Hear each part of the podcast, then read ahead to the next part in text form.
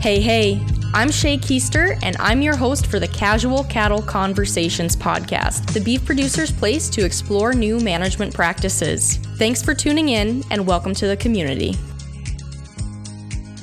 Hey folks, thanks for tuning in again, and if you are new here, welcome to the show. This episode is going to be a great one for anyone who wants to learn more about the value of age and source verification when selling calves, along with how to start finding direction in your own cow herd to find marketing programs that work for you. In general, it's a great episode that shares the story of how one family continues to produce calves that feedlots want, generation after generation. Today we are visiting with Fred Otley and Rachael Oliver. Fred and his wife Debbie raise commercial crossbred cattle in Oregon and set a great example of how to establish a crossbreeding program that creates cows that work for their environment and calves that feeders want. Fred and Debbie are both working on the ranch day to day, along with their other family members, who Fred will talk about later in the episode. It's truly a team effort for the Otley family. Rachael Oliver will be joining the conversation to discuss the more technical side of the Otley Brothers marketing program. Agent source verification through the Red Angus Association's Allied Access Program is a key factor that has allowed Otleys to create a marketing program that is successful for them. Remember to rate and review the show in your favorite podcast app and share your thoughts and follow up questions with me.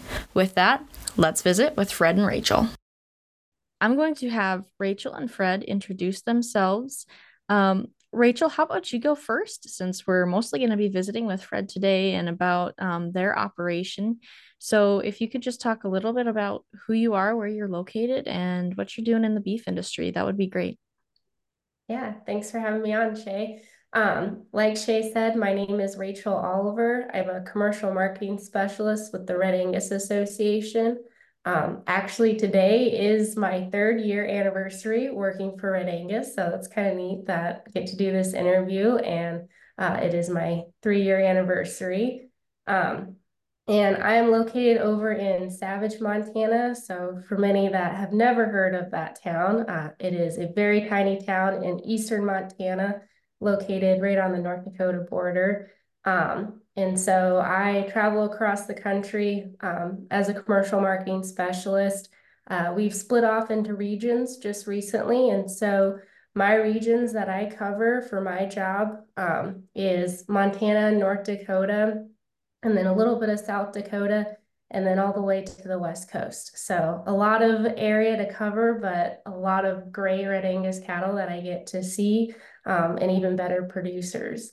And then um, part of my job is just helping uh, producers market their calves or, you know, a lot of times, like especially for Otleys, um, they don't really need a lot of advice on how to market their cattle properly. Um, but I get to visit with them and I get to bounce ideas off of them if they have questions for me.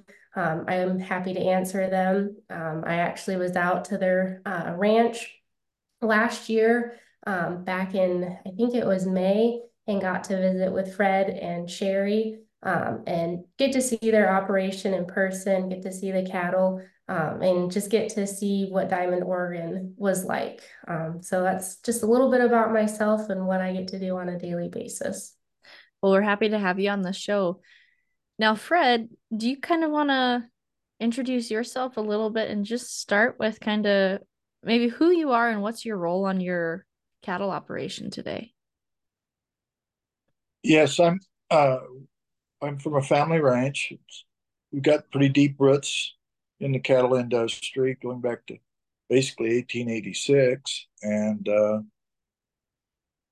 I'm kind of president of our family corporation, uh, and we raise Sim Angus commercial cattle and work closely with the Red Angus Association, and it's been a big uh, benefit to our operation. So you do have very much a a rich history and a deep deep roots in the beef industry. But today, before we dive into that, you said you're president of your family corporation. How many family members are active on the operation today? Well, mom and dad uh, died in the last few years, so it's uh, us kids. I have a sister that's with her husband Doug Stott uh, on the ranch, uh, working full time, and then uh, my brother comes over. He's part of the family corporation, and he helps out on projects and and does different jobs when he can get away from his home which is a few hours away, and then we have uh, kids and grandkids that come and help uh, part time all the time away from their jobs. Well, awesome. So you said um, the 1800s is kind of when you go back to, so how many generations deep does well, the operation grand, go? Great grandfather was Fred Otley, and it, it, it actually is a different location than we're presently at, but he came in 1886 from Southern California after his wife died from tuberculosis. And he has a daily diary for 30, 40 years. So that's pretty fun. Um, he, we, that was in 1886. And when it got flooded for seven years in 1986, 100 years, then we were kind of forced to sell it because it was uh, you know three three cow days, three three three days of cattle drive to get our cattle back and forth. So um, there was going to be a lot of uh, repair and and reconstruction to ever get the original homestead area in back into shape. So we were kind of you know we had to focus on where we're at and had to sell it which was pretty hard on our family 100 years after great grandfather settled there. So, where are you located now, and kind of what does that environment look like for your cattle? We we're about 60 miles south of Burns, Oregon, in southeastern Oregon, high desert area with dry mountain ranges, and it's about 100 miles, probably 85 to 100 miles as a as a crow flies from the, the Nevada border. So you're pretty in a fairly arid climate then, if you're high desert, or what does that look like? Yeah, there's there's some uh, the mountain ranges are few and far between, but we, part of our ranch is high high desert, and part of it uh, runs up Steens Mountain, and we run up to oh moderately high high uh, elevations, 7,800 feet. And uh, it's we're long and narrow, extremely rocky, dry ridges, and a lot of creek bottom. Um, so there's our cattle have to adapt to all sorts of different environments uh, during the breeding and growing phase up to the when and, and during the winter uh, for a 12 months cycle uh, before before we ship our calves. We have retained ownership in the past, but uh, now we pretty much sell weaned calves. Okay, so tell me a little bit more about the like when are you when's your calving period on your ranch um are you just a you just raise the commercial you're just a commercial cow calf operation yes uh we start calving really late February, kind of first of March target. It does change a little bit over time depending on the the weather conditions early in the year. Because uh, when our when our cattle start up the mountain, it's it's really tough on cows and bulls. It's really rocky, and uh, if you have a wet wet year, you, try not to go up the mountain too early because it's tough tough on the cattle and so in a way, wet years are harder on our outfit than dry years because it gets so muddy uh, on some of those ridges. They kind of go into their hock, and it's really tough on on cattle at times. But no different than any other ranch.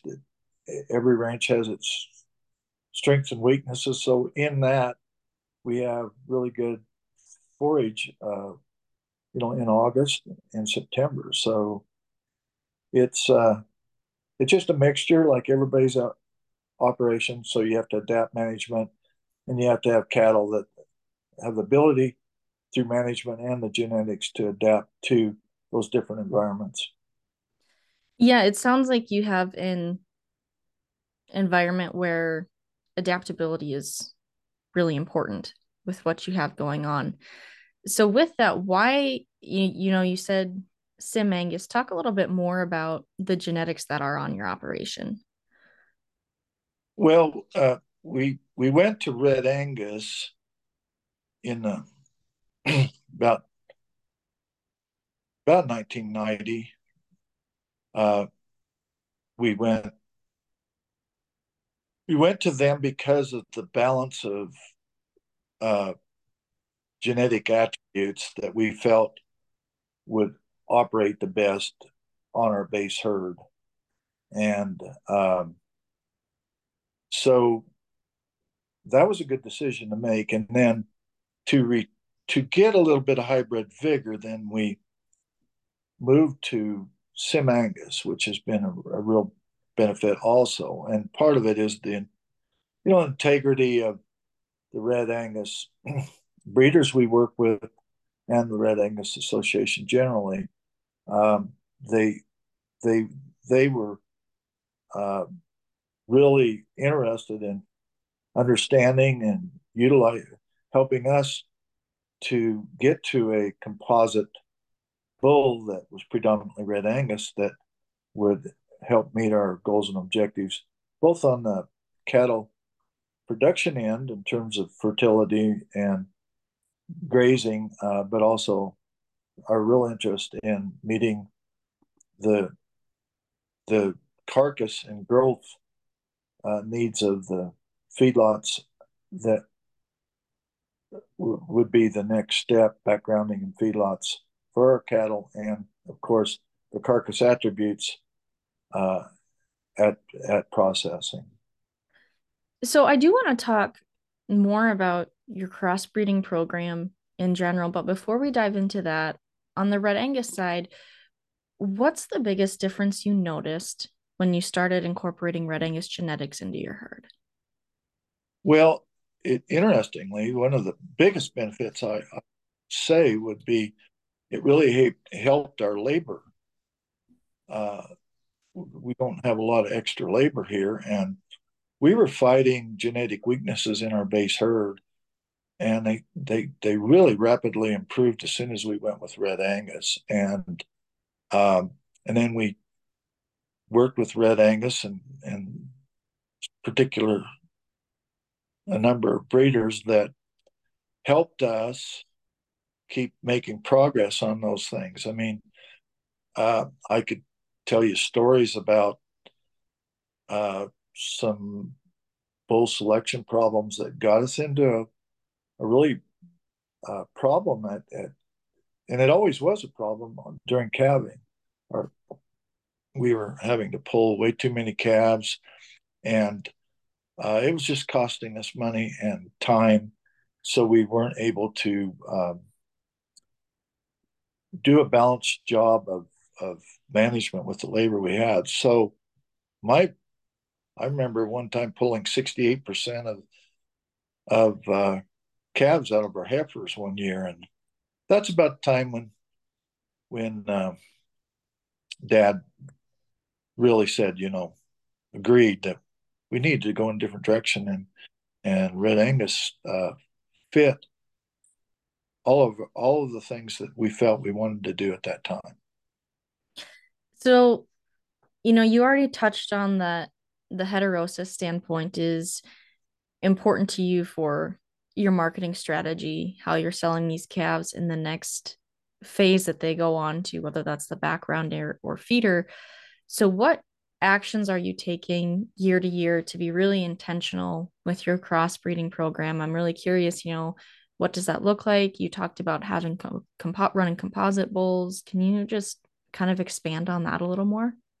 Well, we we review you know the different facets of of our own production records and repeatedly ask the questions are we making progress in fertility uh, and all those areas that that produce uh, efficiently. So and then we we uh, started taking DNA from all of our heifers that we retain and working with uh, the our breeders uh, to look at the and track our, our DNA or our, our genetic objectives in terms of the EPDs, uh, not just on our the front end in terms of our our cow herd management, but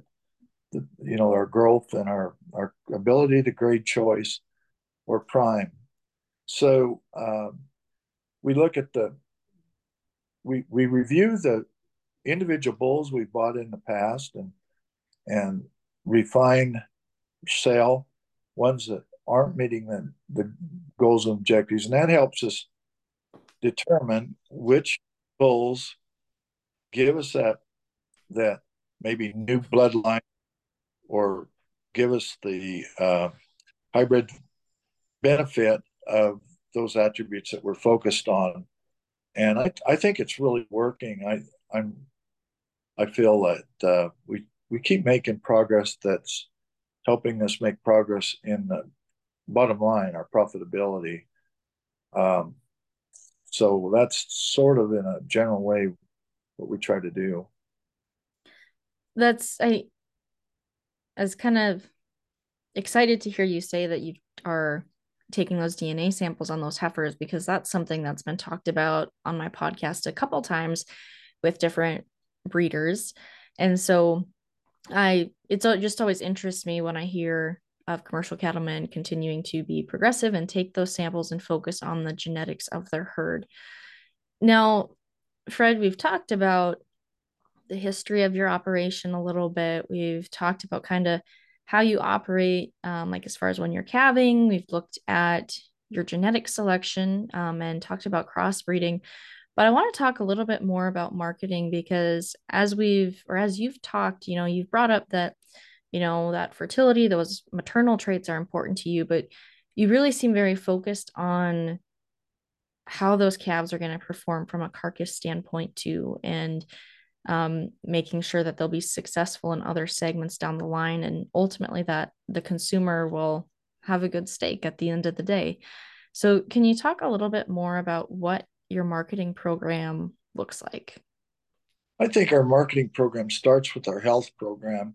You know, we try to do a balanced, really intensive job of getting those calves ready in terms of health vaccinations, and that for the whoever ends up buying them, um, we sell most of ours on the superior video auction. So uh, that's sort of the starting point, but we feel that that if we retain and work towards uh, a good yield grade and growth.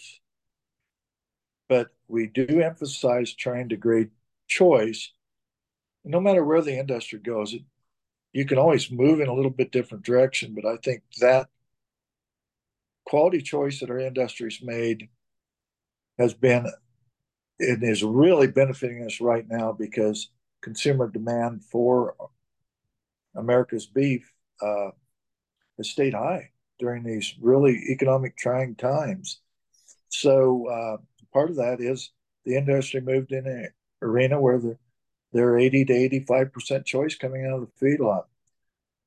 We're we're running 95 plus percent choice, and uh, and we've done, gotten better and better on our, our yield grade, and that's both in terms of the base gen, uh, red Angus genetics, but also the sim Angus. So we've been consistent in that. I think that consistent, uh, knowing where you want to go, staying consistent to try to get there, but try to refine based on better information where you want to go is critically important. They do, they sell on the video sale um, at Winnemucca, and they, you know, something that they should be very proud about and that they're very unique as a commercial producer is that they really the programs that they are tactfully in really do help get those cattle into those certain buyers that fit all of what Fred had just mentioned. Um, you know, they've lined up a really great set of programs that they're in um, that make their cattle even more valuable. Um, and so that helps them then get into certain buyer markets um, and really add a lot of value that um, I would say not all commercial producers think about, um, but they really were tactful in, you know, which programs they place themselves in. I think that they should be very proud about how how well they've gotten there. Well, and that's a great point, and thank you for bringing that up, Rachael. So, you know, whether it's Fred or Rachael, either one of you who wants to answer that, I know we've mostly been hearing from Fred so far, but what are those programs that have been beneficial to um, their marketing and you know bringing that extra value or capturing that extra value that the calves have? Well, I'll, I'll I'd say that we we have you know our the bloodlines that we have in our calves and and the the where they line up where those genetics line up in terms of growth and and the ability to to grade choice and and I think uh, along with the health program and and uh, those sorts of things. Uh, so when our rep, who's a great guy, Jim Davis, uh, been in the Superior a long time. So when he comes to our ranch and puts them on the video, they the buyer knows that what what they're advertised as that is what they are. That is how they'll perform. I, I know Rachael probably has more to her perspective on that than that. But yeah, because you you use the um, Allied Access EID tags too, correct? Correct. Okay. Rachael, do you kind of want to talk about what those are? And then Fred will come back to you about why you're using them. So, Rachael, can you kind of explain what the Allied Access program is? Yeah. So, Allied Access is kind of I guess I'd say like a sister program to our feeder calf certification program. Um, and so Allied Access is our green tag. Instead of the famous yellow tag, it's a green tag. Um, and it covers agent source. So this program was created back in 2012 um, just because the association and the marketing team specifically saw that producers like Otley's were implementing um, heterosis and trying to find a way to help benefit those producers um, wanting to input crossbreeding systems. And so by creating allied access, that gives them the availability to be agent source. They don't have that um, guaranteed red Angus component, but it still is the agent source, which is incredibly important in today's industry. Um, buyers like to see that component as well. Um, and so Otley's have been doing that. Um, they use our combo tag. Um, and so that's a dangle tag alongside an EID as well. Um, they customize it to fit their operation, which, you know, we offer that because everyone's operation is very different. And so what you want to see on the tag is completely up to you. Um, and so we try and make that happen to where it's easy and it fits um, you know, their standards on how they want to see that tag viewed. Um, another thing that really helps them is that since they are agent sourced and they have that EID component, they're able to piggyback onto other programs as well. Um, you know, uh, they're in just going off of what they've been in lately, but having that EID component, they're able to easily get access to IMI global programs um, which that they are involved with, and then also GAP programs as well. Um, and so having that EID component opens them up to more potential buyers, um, to more interest, and then it also allows them to get data back. Um, I know they've just recently, like Fred had mentioned earlier, um, they're collecting their heifer uh, information and you know that's all pulled from EIDs as well um, and they're able to individually find those animals, um, you know, pinpoint what things are good, what things are bad, um, and go that way. And buyers do the same thing on the steer calves. It's not just the heifers. Um, some of the programs that Otley's are in through IMI and then through us, they're able to potentially get individual data back um, and get to see a lot more of that because of those capabilities and the programs that they're in and that EID that they're also using.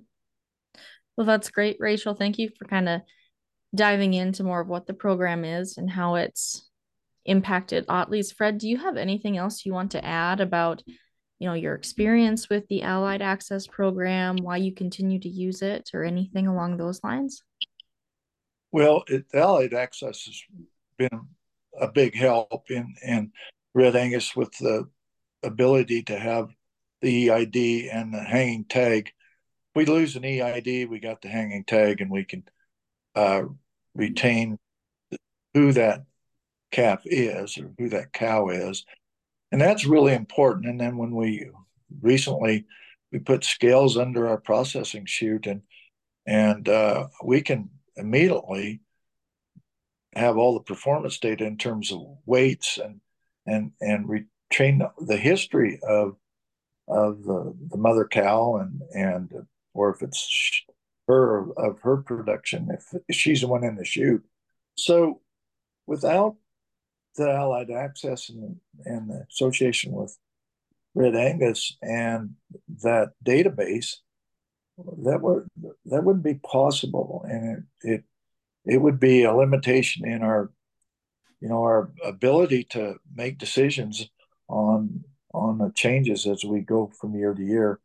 And every time you make a decision you're kind of looking at a five year framework. So it's been a big benefit i would say they've been in the program for 14 years.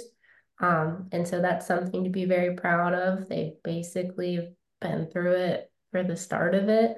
Um, and so it obviously is helping, it is benefiting their program because if, you know, them being in it for so long, it just justifies, you know, why they're in for it. And so it's definitely been a good program that helps benefit them and um, hopefully continues to benefit them. So, Fred, would you say like one of the main benefits you've received from being in this program is has it created an added trust with your buyers? I know you had mentioned, you're kind of alluded to that earlier, but is that accurate to say because it's just providing more information to the people interested in your calves? Yes, that's definitely true. And, you know, the trust back to the purebred breeders and the breeders that are developing the composite bulls that we're really, really interested in right now.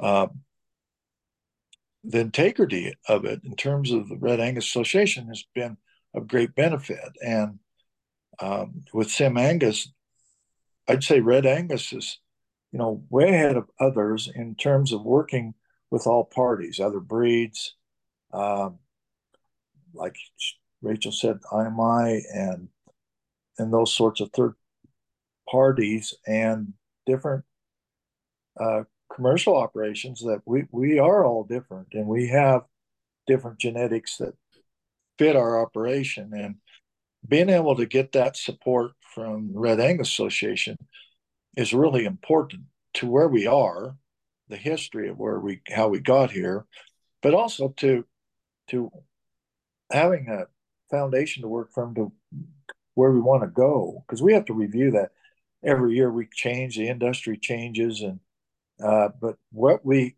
we where we think we are can adapt to any of those changes that might come along, and that's partly because we consistently uh, have uh, a, a cow herd that that meets our needs and the feedlot uh, needs in terms of growth and carcass. So uh, we feel like we're in a good position to maneuver uh, as the industry changes, and it will change. Where do you find that balance in maneuvering where the industry is going and being consistent with the quality and types of calves and your reputation for what you're growing, especially in an industry where, like you said, like change comes slowly. Just with um cows, they can only have one calf a year. Yes, and the mistakes I've seen others make and we've made in the past is the call it the whim of the day. Uh, something sounds good and you jump on it, and then you have a different genetic base in your herd. That doesn't work when um, you, you, all of a sudden decide, well, that's not uh, that's not very beneficial to marketing those calves. So I, I, it's it's a caution I give to people. You know, don't don't change what you're doing too quickly without really knowing where you want to go and and working towards that. And and frankly, there's so much information. You've got to have help and support, and that's from your breeders and that's from the Red Angus Association, whoever you're working with. So I think it's critical to not change what you're doing totally, but really review it, know what know what you're doing and the impacts uh, of those genetic selections have uh, as you market.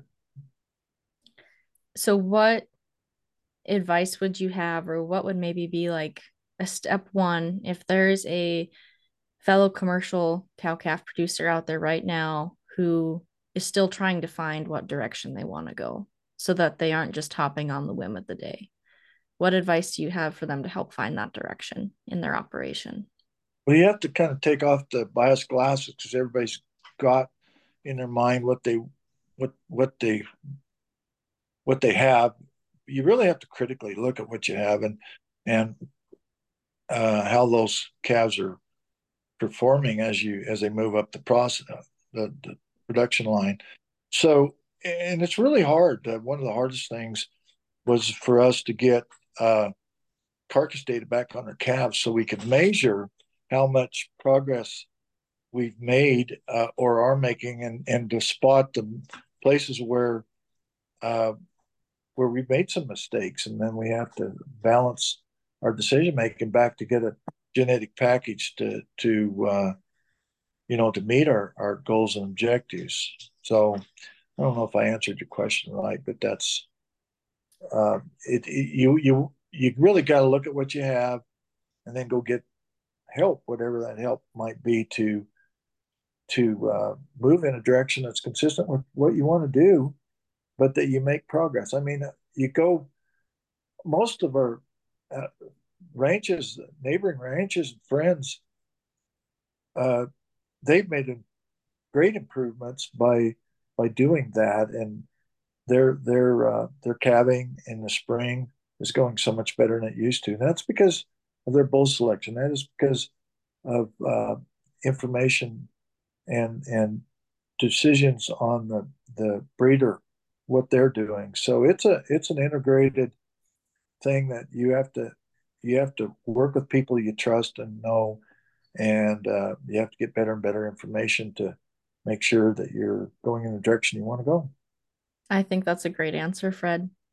So, Rachael, if there's a specifically if there's any red angus producers out there if they're looking for any help or resources i mean is the marketing teams anyone they can reach out to or what it what advice do you have for on your end yeah i would say just reach out to anyone on the marketing team um, that maybe is close to your area uh, we're all listed on the website, redangus.org, under staff, so you can find all of our team because we are fully staffed now. It's not just me and someone else anymore.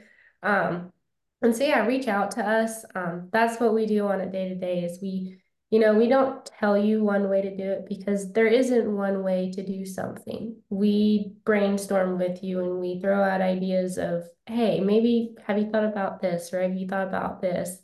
Um, and so we're just here to help you brainstorm, um, you know, try and help you find different niche markets that maybe benefit um, your operation and just grow. I mean, that's part of Red Angus. If we want to continue to be a breed association, we have to keep cultivating, you know, helping those youth grow up, start becoming more involved in the association. But also, we have to let them remember, you know, where we started how it began. Um, and so you have to use both things, both information, um, and just help cultivate new ideas. And a lot of things from the past have always worked. So maybe use some of that too. But um, yeah, just feel free to reach out to any of us. Um, we're always happy to visit and talk with people. And like I said, just brainstorm ideas on how they can better their operation. All right. Well, as we kind of move towards wrapping up the conversation today, Fred, when you think about the future of the beef industry and the next generation that could even be taking over your operation, what are you excited about for this younger generation that can come back and has the opportunity to raise beef cattle? Well, one of the things I would say was having a the Red Angus Association that wants to work with commercial programs, not just uh, straight bred Red Angus programs, but those of us that want to go with a, you know, a crossbreeding type heterosis program is is a great benefit because I got somebody I could call. We do, not just me, uh, but uh, and so you you you you you have better decision making on an ongoing basis to plan better and uh, know what what you're going to do and when in terms of bull selection. Um, and I'm excited about uh, that we're refining what what we know on the DNA DNA side of the bull battery uh, and our heifers and our cow, our mother cows, because um, the the information base is so large and so beneficial to saying, hey, we don't want to go to that line because it's it's it's really not meeting our needs. And so uh, I I think the next generation is going to have uh, more time to to manage and less problems to deal with in terms of how the cattle are producing because they've had a chance to select genetics that work for them. Awesome. Rachael, what are you excited about when you think about the future of the beef industry? I'm just excited that we are utilizing both what we've learned from the past. And then, like Fred said, we're starting to analyze and actually put into use a lot of this technology. And so I like that we're using a little bit of history and we're starting to follow it. Um, and, you know, definitely the younger generation, like, yes, I know I'm very young, but the generation below me I feel like is taking hold of that aspect way stronger than I would say like the millennial generation.